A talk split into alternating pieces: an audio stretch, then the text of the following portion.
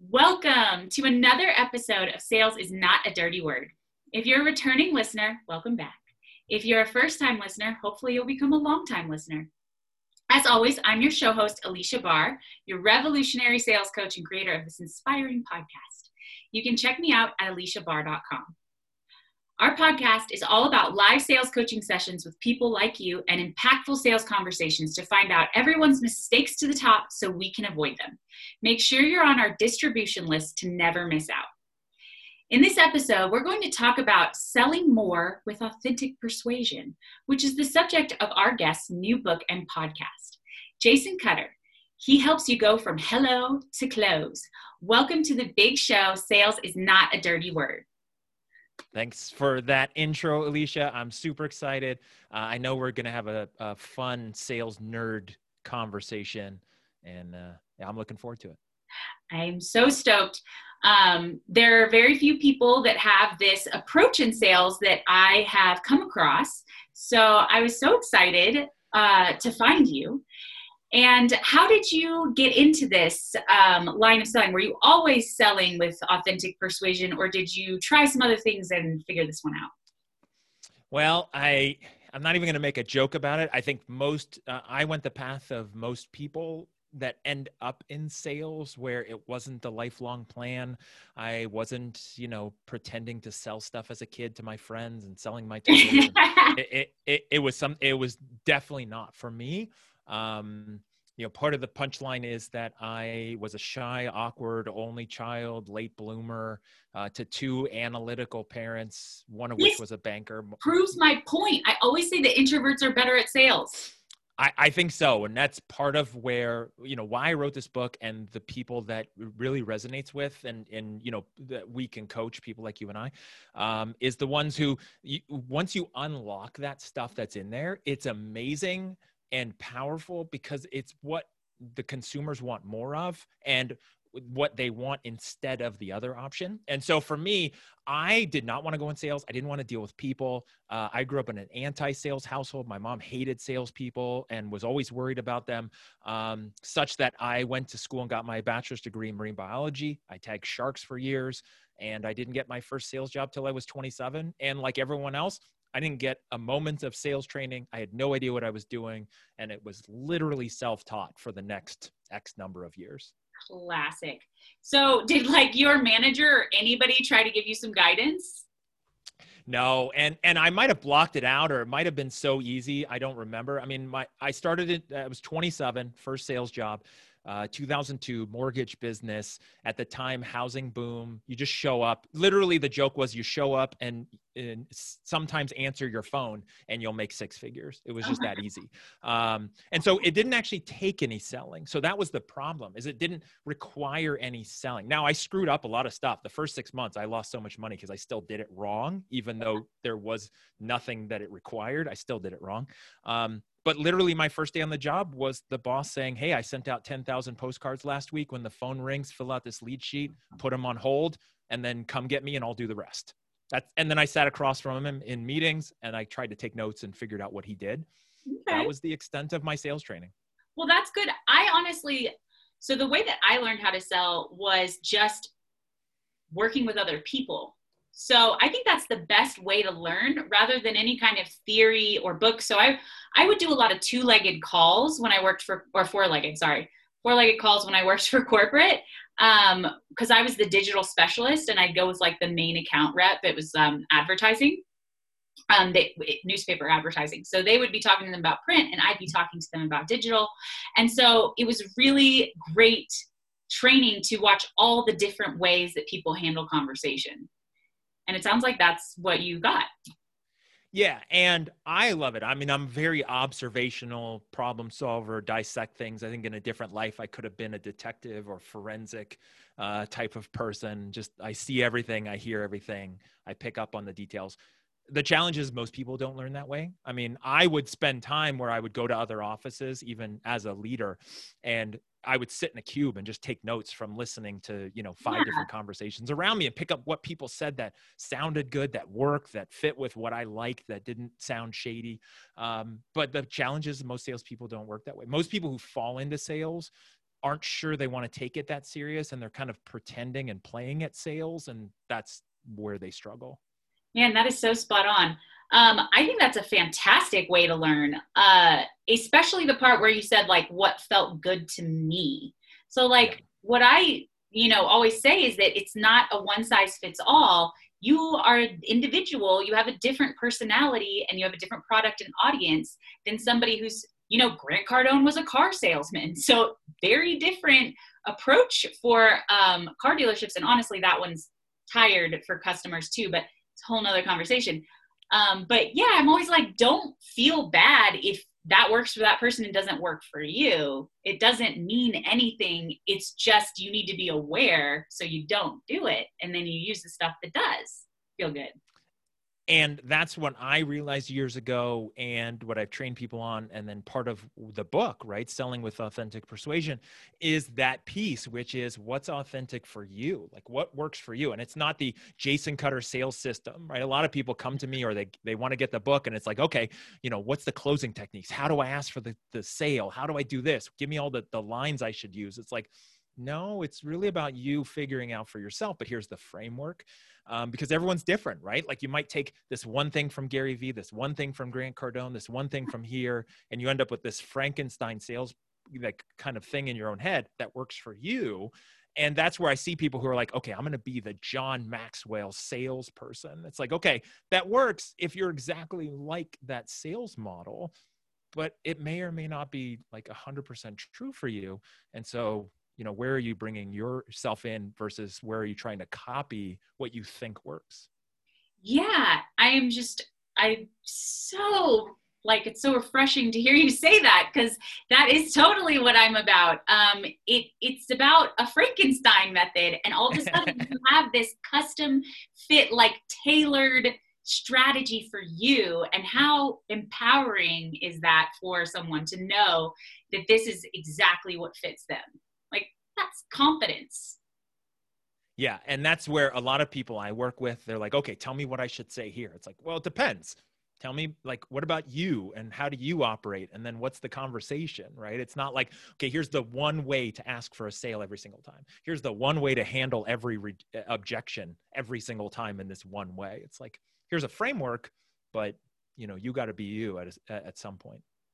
Yeah, um, I I sometimes compare it to like there there's just so many ways to say the exact same thing. So like some people would say it really formally, some mm-hmm. people would say it really casually. Some people wouldn't use big words. Some people and I kind of recommend, you know, sales at a 4th grade level like the vocabulary should not be unless you're in some kind of you know talking to ceo even for ceos unless they're really familiar with your industry like yeah for layman's terms all the way um, but yeah, I sometimes I'll throw out different ways they could say it, and then like we can kind of go evolve from there. But totally. Um, how did you? So, how many people have you helped figure out their authentic persuasion method? Oh, I I don't have I don't have a clear number on that because I've been doing this even before it was something official that I labeled. Um, I've been doing this for years, and as you know from being sales and sales leadership, unfortunately, it usually involves a lot of people coming and going, uh, depending if they have the ability. So it's it's probably a thousand plus um, over the years that I've dealt with, you know, call centers, various offices, various countries, clients. Um, you know, turnover is an unfortunate part where people shouldn't ever have been in sales. Some of it, like they started off so rough and no leadership, and then it's hard for them to turn and pivot if they don't want it. Um, so, yeah, it's definitely been a lot of people, a lot of conversations. That's very impactful. must be very rewarding. Um, I think that the hardest thing for me when I see people struggling with sales is like the struggle of it, like that they have this lack of confidence and the self doubt. And I just want to tell them, like, you've got it. You just got to stop trying, basically, yeah. to do something different from what is natural to you.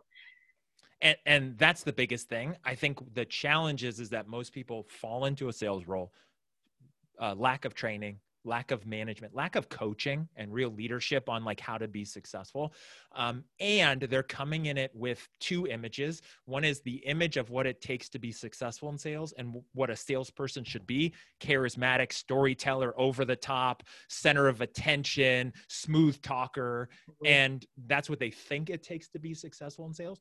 And then they're also coming with all of their baggage in life, which we all have yeah. some more than others, but coming with baggage as a customer of bad experiences they had buying from someone who manipulated them. It went bad. They felt regret afterwards and they vowed never to do that to somebody. So they're really torn by this. I don't want to be that person. And I think that's the way you have to do it to be successful. And so the struggle is I don't know any other way, but I don't want to be that person.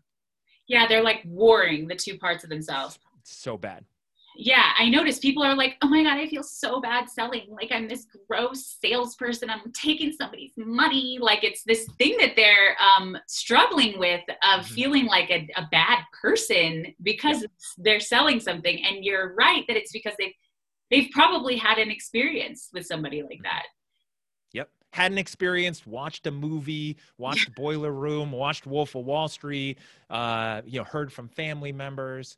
Uh, whether you've bought from a used car salesman or not, which is not a fair thing because there's a lot of good people out there who are selling used cars. So that's not fair anymore. Yeah. Um, but even just that term for yeah. people who are in their 20s who have never bought a used car from somebody have that's been handed down from generation to generation and so nobody wants to be that i'll say that guy right like nobody wants to be that person right so they think they have to like go so far in the other direction like like they're some kind of good person because they're terrible at sales.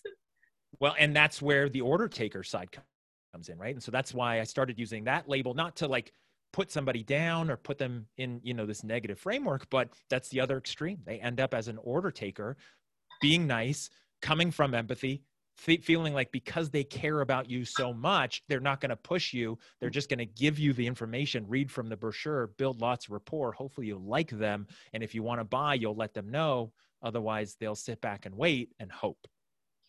Man, that is so true. So, a lot of people feel uncomfortable kind of, you know, challenging the decisions that somebody's making um, because they think it's bad. But you can challenge somebody's decisions with their best interests in mind if you see them making a genuine mistake that they're going to regret because somebody else was really slick at sales basically. Yeah and and really what you do is is what i think we both help people do is realize if you're a sales professional and that's the way you want to go with your career and that's your goal it's a radical shift from manipulating on one end order taking on another. And sales then becomes something not that you're doing to somebody, it's something you're doing for and with somebody. In the same way that another profession, let's say like the medical profession, doctors aren't either manipulating someone to get surgery or hoping somebody gets surgery. They diagnose, they prescribe,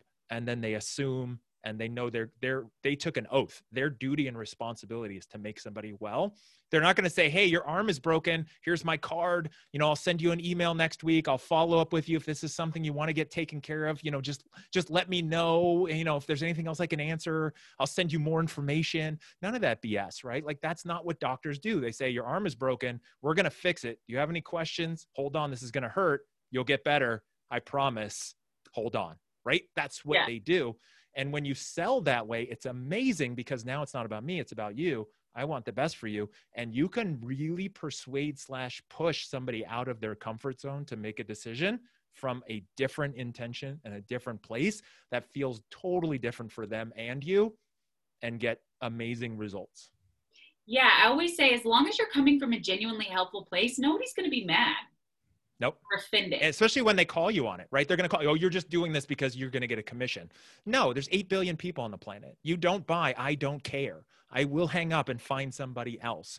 I'm pushing you because I want to help you because you need help and you have your goals, right? Like, uh, yes, I'm going to make a commission, but that's, I mean, there's, there's, there's plenty of fish in the sea, right?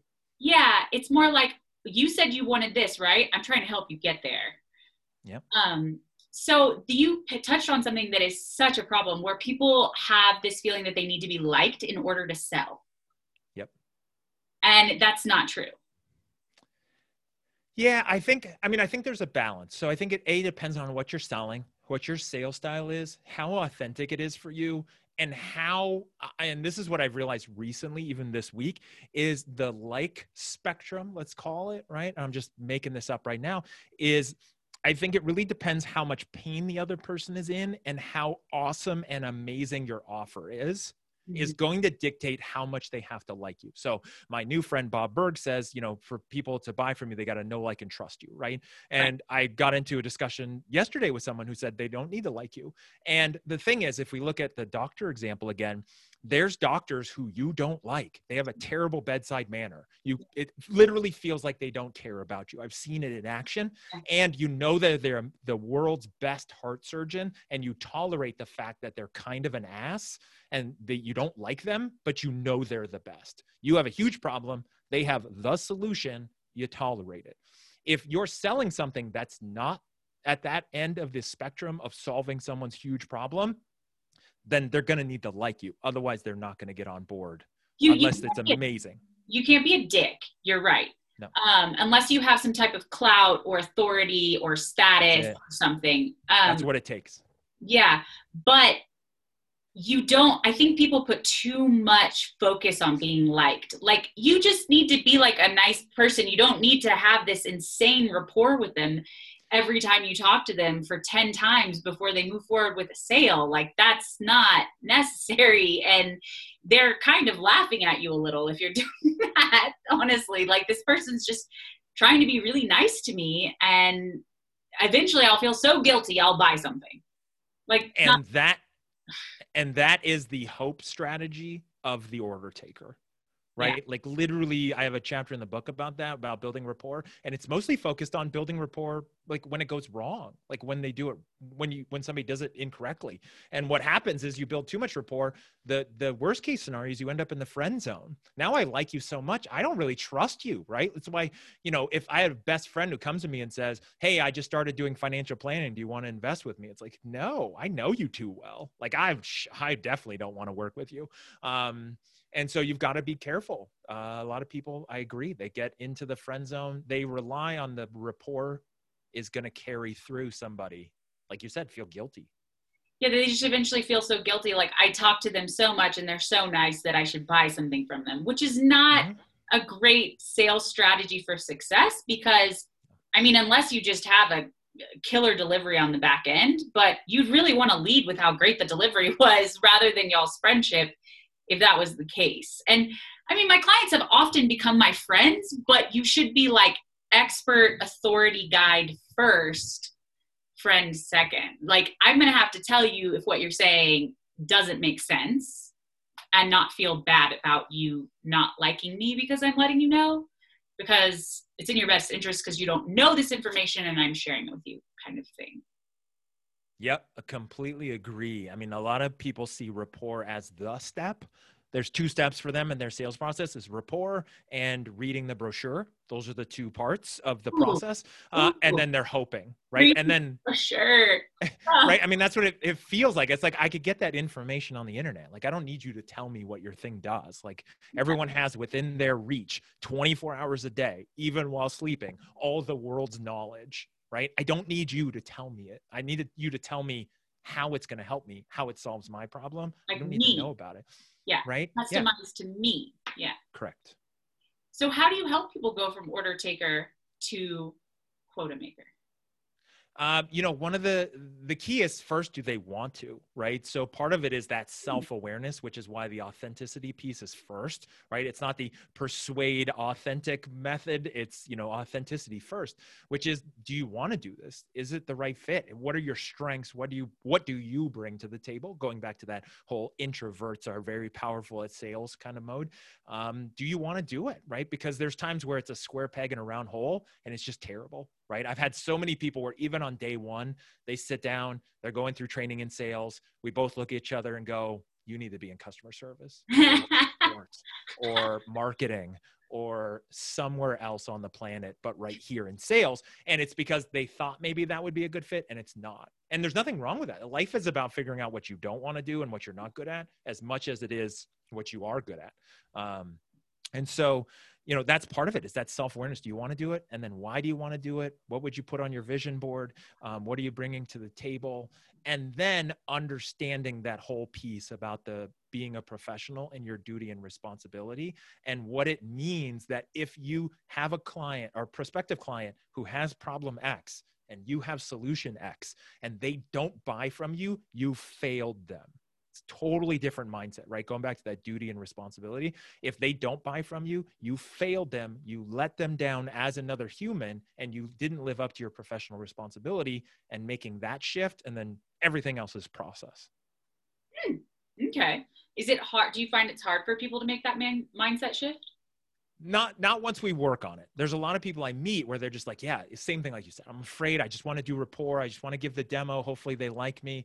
And then once we work through that and, and really correlate it with other professions and and really break down what it is they sell what the value is that they're selling to the other person how does it change their life? They could be the marketing manager at a company and you're selling them some saas platform right? But how does it impact them what will happen to them worst case scenario if they don't buy from you and then come from that place. And most people i work with make that shift at that point fairly easily you know mm. um, where they just look at it different go okay now i get it. I, i'm helping them. I'm not hand out trying to you know convince them. I really like that as an exercise. Like think of your prospect in the worst case scenario and write down all the bad things that can happen to them 100%. if they don't move forward with you yeah for for me it was really easy because um, my first uh, sales job was in the mortgage business helping people get into the largest debt of their life it was easy but i didn't find it fulfilling it didn't it, it i literally did it for a couple years and left when the market was still really hot because it was boring wow. to me and i just I, I i didn't i didn't care like i didn't care about helping people get into debt i wanted to help people get out of debt more um yeah. and, and so I uh, actually switched to helping people who are in foreclosure avoid losing their homes to foreclosure. And then, like, that's where I really started looking at it's like, if this person doesn't do this, the sheriff is coming at 10 a.m. on Friday and kicking them out of their house, and they're potentially homeless, like under a bridge, divorced, life's ruined. Like, if I'm not successful, that's what's going to happen. And every time I've ever sold anything, I extrapolate that out all the way, right? A marketing manager, they don't buy my software. Then what happens next? They don't make their KPIs. They get fired. They, you know, can't pay their rent or mortgage. They end up homeless under a bridge alone. Like it always ends up in that mode in my brain. And it's like, I can't, I can't let that happen to them. I'm not going to yeah. do it. I think that's a very power that's a very powerful exercise for somebody to do um, because I find that sometimes like one of the most common mistakes I see is that people over empathize and there there's that saying like either you, you or your prospect are buying something like you're buying the right. prospect's excuses so it's like empathy yeah. in the wrong direction where they're just like mm-hmm. well i don't know i'm just scared a lot of times it's like people are just scared like they everyone's scared yeah of, of anything new. And um and then the the seller's like well i kind of understand just being scared of something new so i don't want to push them and it's like not the, the empathy isn't in the right direction basically. Yeah and and and that touches on very subtly but it's so powerful. Uh, one of the biggest problems i see with people who are struggling in sales. And one of the things they can make a shift, and either it'll work or it won't, which is a lot of salespeople, going back to what I said earlier, follow the golden rule when they're selling. So they nobody wants to feel like a hypocrite, and they don't like making somebody do something that they wouldn't do themselves. Mm-hmm. In your example there, it's like, oh, I don't know if I want to do this and I don't like change. The seller in that situation, your scenario is like, you're right. I also don't like change. Whether they say that or they just think it, right. then they empathize and they go, I also don't like change. So I agree. And please, I'll send you more information because I would want more information and I want I want to do my research. So I totally get it. I'll send you that. You let me know when you're ready. Take all the time you need. Exactly. that person then puts their head back in the sand. You never hear from them again because they're scared.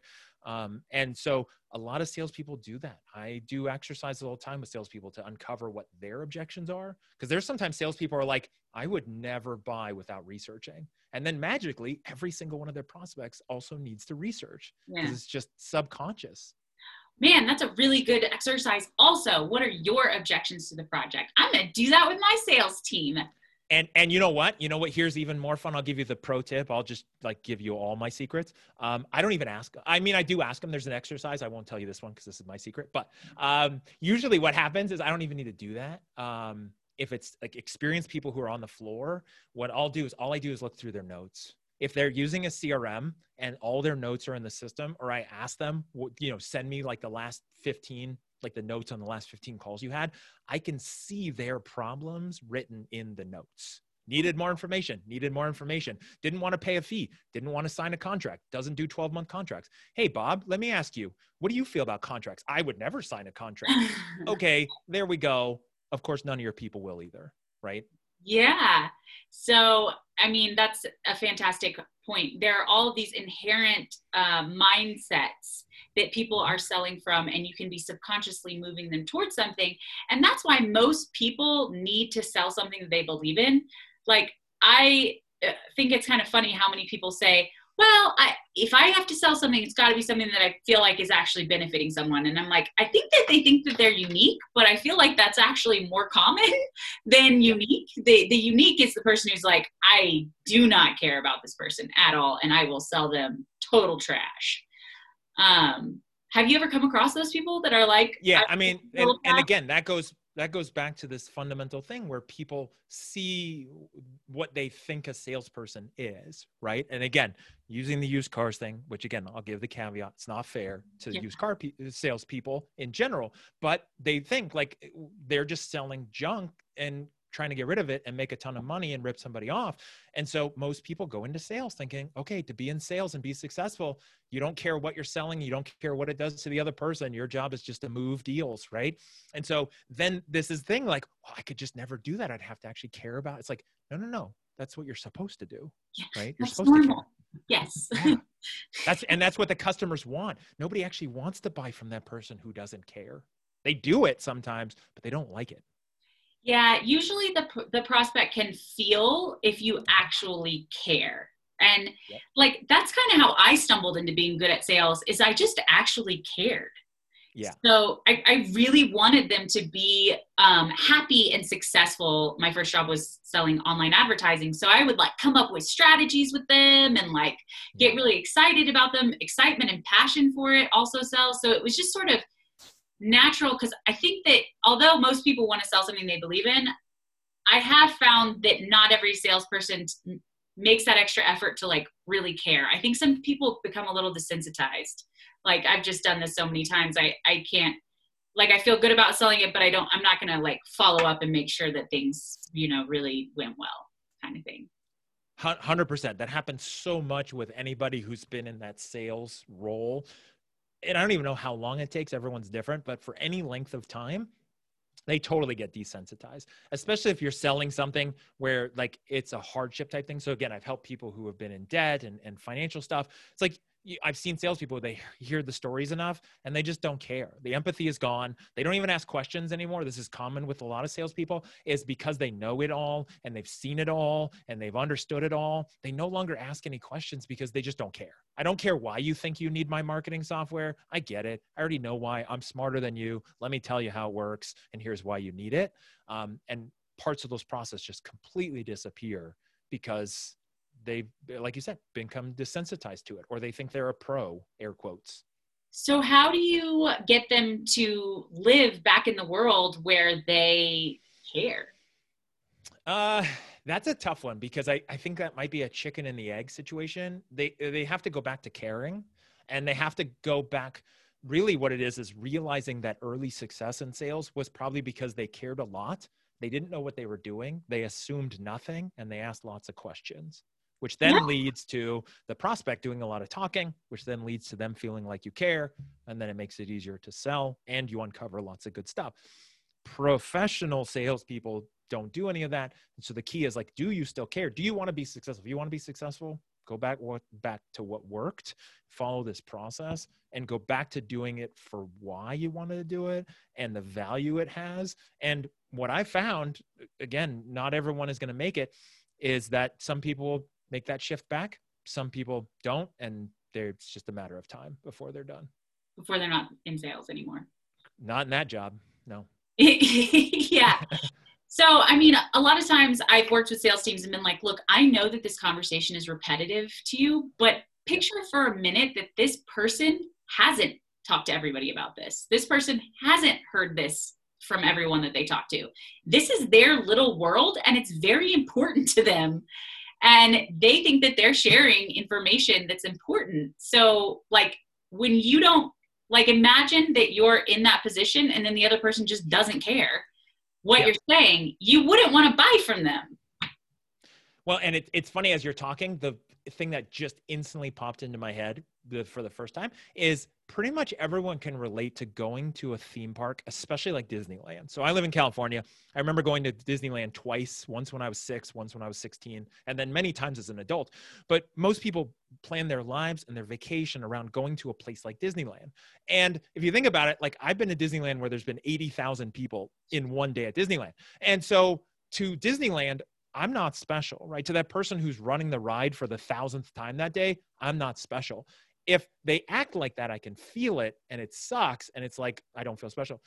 The ones that do it really well, it's like magical every time. And they want you to have that magical experience, no matter how many times they've said the same thing. And that's when it's great. And salespeople have to do that. Like you have to either do it because you want to and you you know it's magical for the other person in the conversation. And if you can't do that, again, I think your time is limited. Yeah, it's true. And sometimes I, I give them like the pick something that you will find is interesting in the conversation. Like answers do vary, right? Get invested in this person, usually in the rapport part.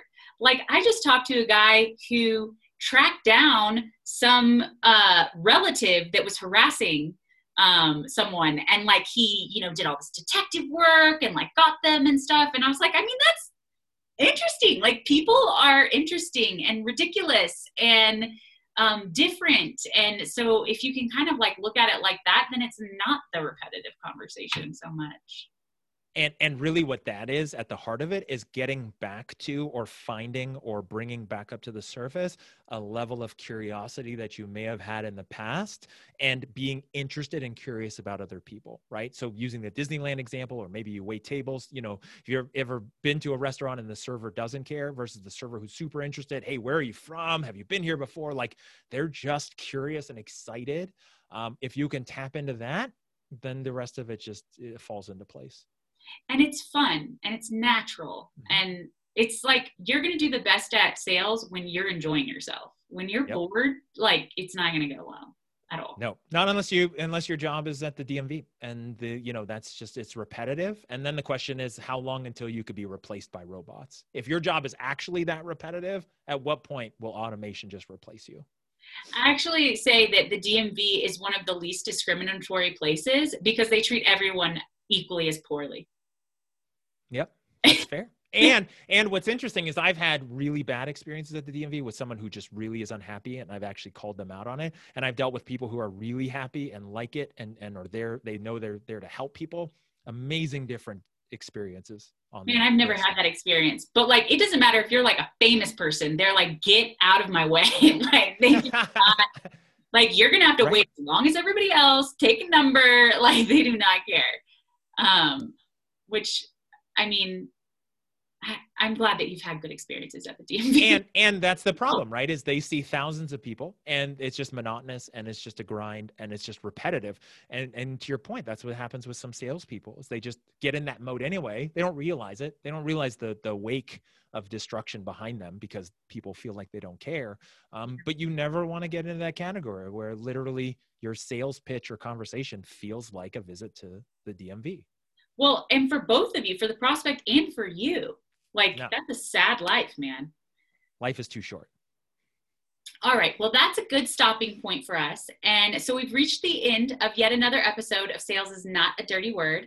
This was the podcast about how to sell more with authentic persuasion. And we've been talking with Jason Cutter, the uh, founder of How to Go From Hello to Close. So thanks again to Jason for making an appearance as our guest today. Thanks for having me, Alicia. This was super fun, as expected. Definitely. I'm so, I, I almost want to do another one, like a part two. Um, so, all right, Jason, can you tell everyone how they can find out more about you and work with you? Uh, easiest place, go to jasoncutter.com. That's a hub for everything I have going on. They can find uh, how to buy the book through there, book a time to talk to me, my consulting website. Even you could go directly to LinkedIn or you can go to that site and find my LinkedIn, my YouTube, everything on there. Wonderful. So, finally, thanks to all of you out there for listening. This has been the Sales is Not a Dirty Word podcast. We show you how to put the humanity in your sales and make a killing doing it.